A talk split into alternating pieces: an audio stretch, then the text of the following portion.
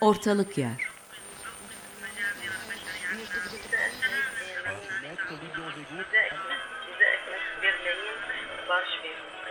Kuşaklar arası bir telefon hasbı hali.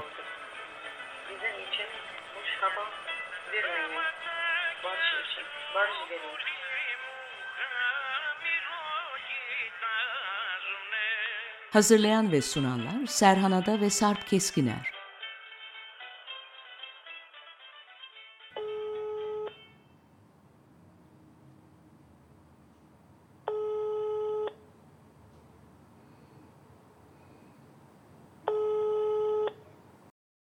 Gölgelerin uzadığı bir dönemden gölgelerin kısaldığı bir döneme geçiyoruz. Güzel. Niye kısalıyor gölgeler? Güneş Çok mu yükseliyor? Çok mu varlığı ortalıkta? mevsimine göre güneş bir noktadan doğuyor bir noktadan batıyor. Fakat zaman içinde bu doğma ve batma noktalarının değişmesi e, çok etkili durumlar yaratıyor. Mesela Bir yılın içinde demek istiyorsun değil evet mi? evet yani ışığın Anladım. açısı değişiyor. Bu mekanla ilişkimiz ışığa göre değişiyor. Güneşle ilişkimizi her mevsimde yeniden an be an gözden geçiriyoruz. Örneğin bir ağacın e, üstünden batarken sonra bir yolun üstünden batmaya başlıyor. Yani gün devriliyor hikayesi var ya günün devrilmesi. Beni de adalardaki o gün doğumu ve batımı etkiler. Ee, eğer ada bir de ortalıkta tek başına izole, bak izole izola. İzole adadan geliyor zaten. Ada Evet. gibi olma halinden. Ee, olursa o farkları gözetlemek için ufukta noktalar belirlemek zorundasın. Doğduğu ve battığı nirengi noktalarını şarküllemek için. O da enteresan bana kalırsa. Yaşadığınız yerde günün doğum ve batım noktalarına göre bir günce tuttuğunuz oldu mu? Ee, hayır. Gözlediğim oldu ama doğrusu tutmadım. Peki hiç toprağa çubuk saplayıp güneş saati ni denediğiniz Evet. oldu mu? Evet, onu e, onu çok yaptık. Galiba bize okuldayken de yaptırırlardı. Ve de e, Fol dergisinde 9. E, sayısında Fol'un. Kimin olduğunu unuttum. Rahmetli Sami Rıfat olabilir. Bak onu da anmış oluyoruz ne güzel. Onun İstanbul'daki e, saatler üzerine çok güzel e, ya da Nevzat'ın mıydı? Ama Sami'nin sanki. Çok güzel fotoğrafları da olan bir yazısı vardır. E o zaman Fall serisi olan okurlar açsınlar baksınlar. Evet. E, fol kolay açılmıyor ama açık baksınlar.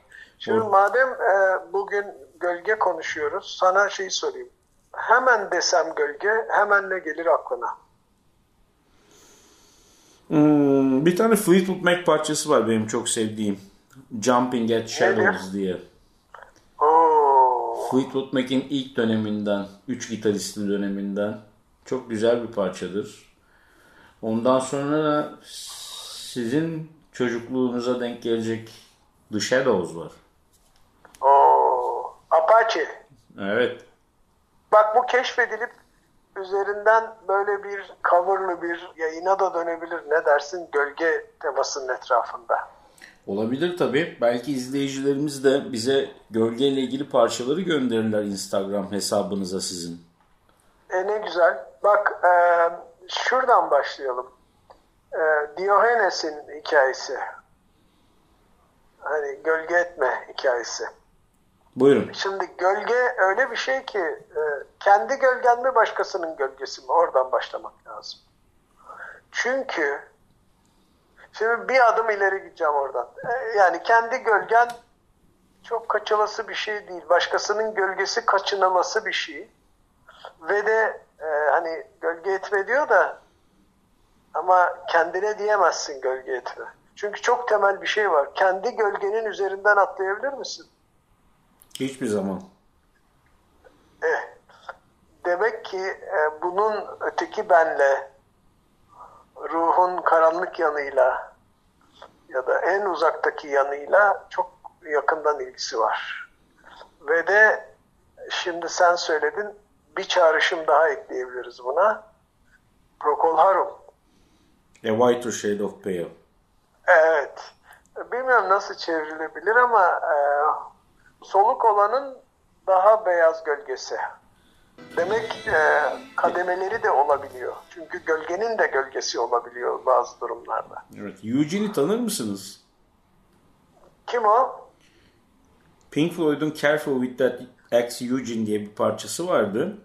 Ee, Murat Lu açık radyoda teknisyenken e, o dönemlerde biz bir akım başlatmıştık. Bu tür e, ecnebi parçaların e, isimlerini Türkçe'ye çevirip anons ediyorduk programda. E, Careful With That Ex Eugene parçasını da ben şöyle çevirmiştim. E, İstirham ederim baltaya dikkat ediniz Öjen'i. Güzel. Baltanın gölgesinden kolla kendini öceni. Evet. Çok güzel.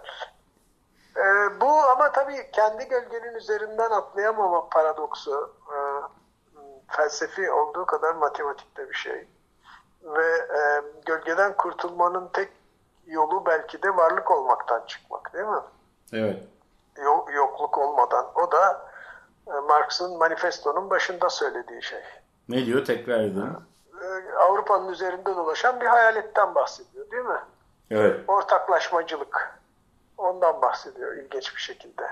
Peki. O zaman omuz omuza verirsek, omuz omuza verirsek gölgelerimiz de birbirinin üstüne biner.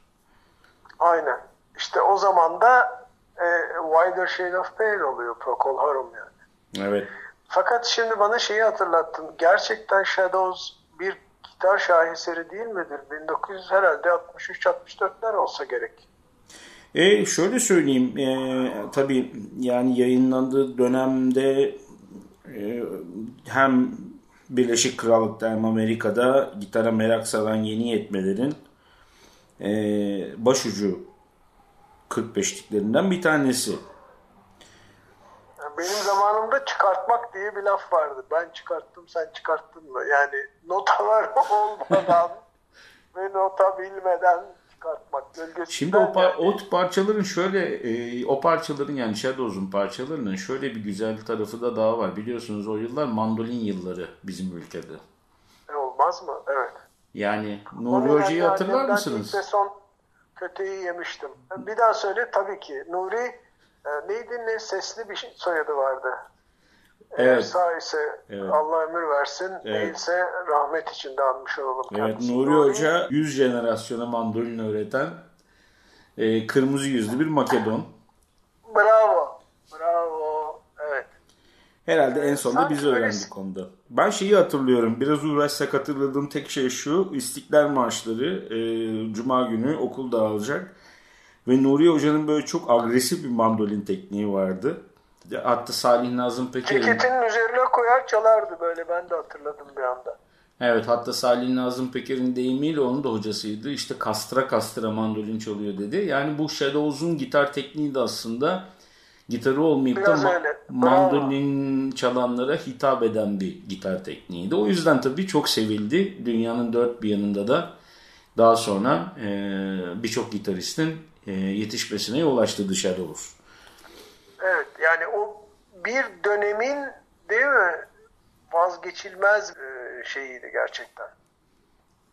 Evet, Sonic, Tarzı mı diyelim? Sonic bellek yani işte yani duyduğunuz bir şeyi o dönemle özdeşleştiriyorsunuz ve o dönemin ayrılmaz bir parçası haline geliyor ses dünyası itibariyle. Evet, evet çok acayip. Şimdi aklıma şey geliyor, bir tane kitap. Adalbert von Chamisso diye bir Alman yazar var. Fransız aslında da sonra Berlin'e yerleşmiş. Botanikçi aslında. Dur. Von Schleimil diye bir adamı anlatıyor. Müthiştir. Türkçe'ye çevrildi mi? Bak bir anda emin olamadım. Ee, gölgesini satan bir adamı anlatıyor. Evet, evet. Ben çevrildi diye biliyorum çünkü okumuştum. Adalbert von Chamisso'nun bu Peter Schlemil'in olağanüstü öyküsü veya bir başka çeviride Peter Schlemil'in acayip macerası Türkçe'de çıkmış dediğin gibi haklısın. Demek ki birden fazla çeviri yapıldı. Çünkü telif hakları sınırlarının dışında kaldığı için bakmak lazım hangi çeviri kimin tarafından. Mesela can yayınlarından çıkan Peter Schlemil'in acayip sergüzeşti. Ama e, Chamisso'nun kendisi de mükemmel bir e, yazardır ve şiirleri de müthiştir yani. Çok önemli bir botanikçi. Yanlış hatırlamıyorsam Berlin'deki botanik bahçesinin de yöneticisiydi uzun süre. Yani önemli bir botanist bir yandan da. Müthiştir gerçekten. Çünkü başına gelmedik kalmıyor. Aslında e, satılabilecek şeyler arasında o da var. Belki en sonunda o noktaya da gelinir yani. Evet. Peki. Gölgeyi satma noktasına. Şimdi ben bir soru sorayım. Ee, Hadi. En sevdiğiniz, gölgesini en sevdiğiniz mekanlar. Hani vardır ya böyle bir ağaç altıdır. Bu eski bir lokantadır, bir kahvehanedir. Ee, duvarının Güzel. dibinde dinlenmek istediğiniz bir yerdir. E, herhalde e, çocukluktan kalma bir takım okaliptüsler gibi geliyor. Ben bunu yazdım da aslında şeydi, ilkokulun bahçesindeki okaliptüsler geliyor. Sonra Turan yolundakiler geliyor. Ah evet. O galiba en tabiatla bir olma, ağacın gölgesinde olma ve tabii oradan e, bir adım daha ileri gittiğin zaman Aziz Nesin'in kitabı. Kanlı Gölgesindeki it, zübük. Belki oraya kadar da gidebiliyor mesela. Evet. Zübüklerin de çoğaldığı bir dönemdeyiz değil mi? Evet yani e, kullanılmıyor nedense. Başka kelimeler kullanılıyor ama zübük e, iyidir. E, Aziz Nesin'in hatırlattığı e, sıfatlardan biridir ve hiç de boşa gitmeyen bir e, kelime bence. Evet. Son dönemde zübüklerin ortalık yerde gövde gösterisi yapmaya kalktığını e, görüyoruz. E, belki onların da artık bir ağacın altına çekilip kendilerini bir değerlendirme zamanı gelmiştir diye düşünüyorum. Ama zübükler işte dört teker arasında gittikleri için ilkesel olarak ağaç gölgesini bilmiyorlar. Öyle bir sorun var. İşte artık oraya çekilmelerinin vakti gelmiş olabilir belki de. Evet. Durumlar değişiyor. Zamanlar Sarp değişiyor. o zaman şeyi biraz konuşalım ya. Ee, Yani kendi hikayelerimiz ve tarihler ve tarihlerimiz içinde e, gölgeyi konuştuktan sonra ortalık yerde gölgenin nasıl bir işlevi olabilir? Her şey pırıl pırıl aydınlık mı olmalıdır? Pırıl pırıl aydınlık her şeyin görülmesi mi demek filan? Yani gölgenin nasıl bir işlevi var? Ben ortalık yeri gölgesiz düşünemiyorum. Yani ortalık yerin ortalık yerinde gölge yaratan e, şeyler her neyse tente midir, ağaç mıdır, duvar dibi midir, sokak arası mıdır, tünel midir? Yoksa hani e, bazen gölge denize de vurur. Yüzerken iskelenin altlarına gireriz ya oradaki gölgelere sığınırız. Böyle yeni yetmeyken Aynen. ne sırlar ne maceralar saklar değil mi o gölgeler denizde? Evet tabii. Evet bir de ya işte yaz basan da yaz başlayan da bu ışığın denize vurduğunda o yıl ilk defa denize girdiğimizde Yalkıma, yalkıma değil mi aynı evet zamanda? evet ve işte oradaki gölgenin suyun belirli bir kısmını perdelemesi bizim ona e, sığınmamız gizlenmemiz gölge bir yandan da gizi getirmiyor mu? Ee, gizi karanlıkta e, gride kalan her şeyi getiriyor ve e, belki e, ortalık yere anlamını veren her şey aydınlık olsaydı anlamsız olabilirdi. Şeylerden bir tanesi de gölge. Hatta e, Lorca'nın şiirleri deyince nedense şimdi sana söyleyemem ama nedense gölge de geliyor aklıma. Ve tabi ve tabi e, Toros yani boğa güreşi. Orada da bilet alırken e, açık kapalı diye almıyorsun. Güneş ya da gölge bileti var. Hmm. Fark ne aralarında? Ne çünkü- kadar bir fark var mesela aşağı yukarı? Ee, çok büyük bir fark yok ama e, tabii ki daha gün battığı zaman e, faena bitiyor yani e, altı e, ikişerden üçer şeyle ma- matador diyoruz biz ama matador aslında öldürücü demek torero boğacıyla altı boğanın yani ikişerden bir arada olduğu şey gün battığında hemen hemen bitmiş oluyor. Dolayısıyla o güneşi tepene yememek için biraz fazla para ödüyorsun. Yüzde otuzlar civarındaydı aklımda kaldığı kadarıyla. E, ve bilinmez ama o iş aslında e, yani soy hayvan yetiştirmek için e, çok eski bir ritüel olarak devam eden e, pagan dönemden gelen ve tabii Girit'ten gelen e, şaşırtıcı değil. E, bir, bir, bir şey ve e, boğa e, yani şeylerin arena ki o da kum demek Borges'in kitabında olduğu gibi arkasında hep mezbalar var. Yani hayvanlar kesime götürülüyor sonuçta. Neyse bu riskli bir alan. Biz buradan çıkalım başka bir şey konuşalım. Bitkilerin gölgesinden konuşalım mesela. Ya da hayvanların riskler- gölgeyi takibinden konuşalım. Mesela e, hayvanlar eve dönerken özellikle sığır sürüleri, kas sürüleri gölgenin açısını takip ederek eve dönme zamanının geldiğini tayin ediyorlar. Yani e, sabah yola çıkıyorlar gün doğduğunda. E, eğer tabii güvenli bir alana yayılıyorlarsa bir rota dahilinde gidecekleri yeri biliyorlar. Ertesi gün nereye gideceklerini biliyorlar. Sonra gölgelere bakarak eve dönme saatinin geldiğine kanaat getiriyorlar. Görmüşsünüzdür köylerde e, böyle dizi dizi hayvanların tek başına başında hiç çoban olmadan eve döndüğünü. Evet onlar yolu çok iyi bilirler ve en e, sağlıklı, en güvenli kısmından dönerler mutlaka. Işığı değil de gölgeyi takip ediyor olmaları çok ilginç değil mi eve dönerken? Evet. E, o da doğru bir yani eşittir Akdeniz. Doğru bir tercih kesinlikle. Fakat e, şöyle bir minik e, taze e, gözlem. E, Ayvalık'ta benim evin karşısında e, bir bir aile var. Küçük bir aile anladığım kadarıyla ziraat mühendisi bir ev sahibi. E, böyle ata tohumu domatesler, fideleri yetiştiriyor filan. Evde üç tane ev hayvanı var. Birisi kedi hiçbir şeyle ilgilenmiyor. Öbürü böyle e, soğuk iklimleri çağrıştıran kocaman bir beyaz köpek. Ben çok anlamam cinslerden. 3-5 tanesi hariç. Bir de kaz. Kazla köpeğin arası çok iyi. Ee, ve, Kaz, kazlar e, bilir kö- işini zaten. köpeğin gölgesi gibi. Ee, köpek biraz uzağa gidip komşuların verdiği mamaları e, atıştırma peşinde gelince kaz başlıyor gürültüye. Nereye gitti bu gene gelmiyor bu uzaklara gitti. Duyman lazım ama. Ta ki onu görene kadar o zaman susuyor. Aralarında sembiyotik bir ilişki var ve çok güzel gerçekten. Ee, onun gölgesi gibi köpeğin yani e, çok iyi şey yapıyor. Ben e, ortalık yerin anlamının gölgelerden oluştuğu kanısındayım. Evet yani aydınlık dediniz. Işığın kendisinin bir şekli yok ki. Evet aydınlık dediniz. Ben de ona müdahale edecektim aslında. Müdahale etmekten kastım da yani ona onun yanına bir şey söyleyecektim. Diyecektim ki Diyez mi demeliyiz ona bemol mü? vallahi bence bemol. Peki hadi. Ee, Ortalık yerin aydınlığı değil, ortalık yerin ışığı demek daha doğru gibi geliyor bana. Evet. Işığı veya az ışığı. İşte yani az veya çok ama sonuçta ışık üstünden ilerlemek daha doğru geliyor. Çünkü aydınlık peşinden o kadar çok kavram sürükleyip gelen bir kelime ki. Kavram kalabalığı. Karmaşası değil de kalabalığı. Kavramların gölgeleri var mı? Aa, olmaz mı? Ortalık yerin yerinin bile gölgeleri var bence.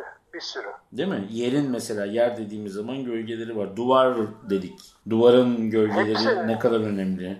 Evet. Direğin da gölgesi. Tabii. Sonra mesela gözümüzü gölgelendirmek. Hani bu ilkokulda eee, okulun bahçesi tabii o zamanlar toprak çok yaygındı. Toprak zemin. Eee, oraya direği dikip de güneş saati yapmayı öğretiyorlardı. Siz de aynı şeyden bahsettiniz. Bir de camı gölgelendirip eee, güneşe bakmak diye bir şey vardı. Bir cam parçasına is tutulur biliyorsunuz. İslendirilir o cam.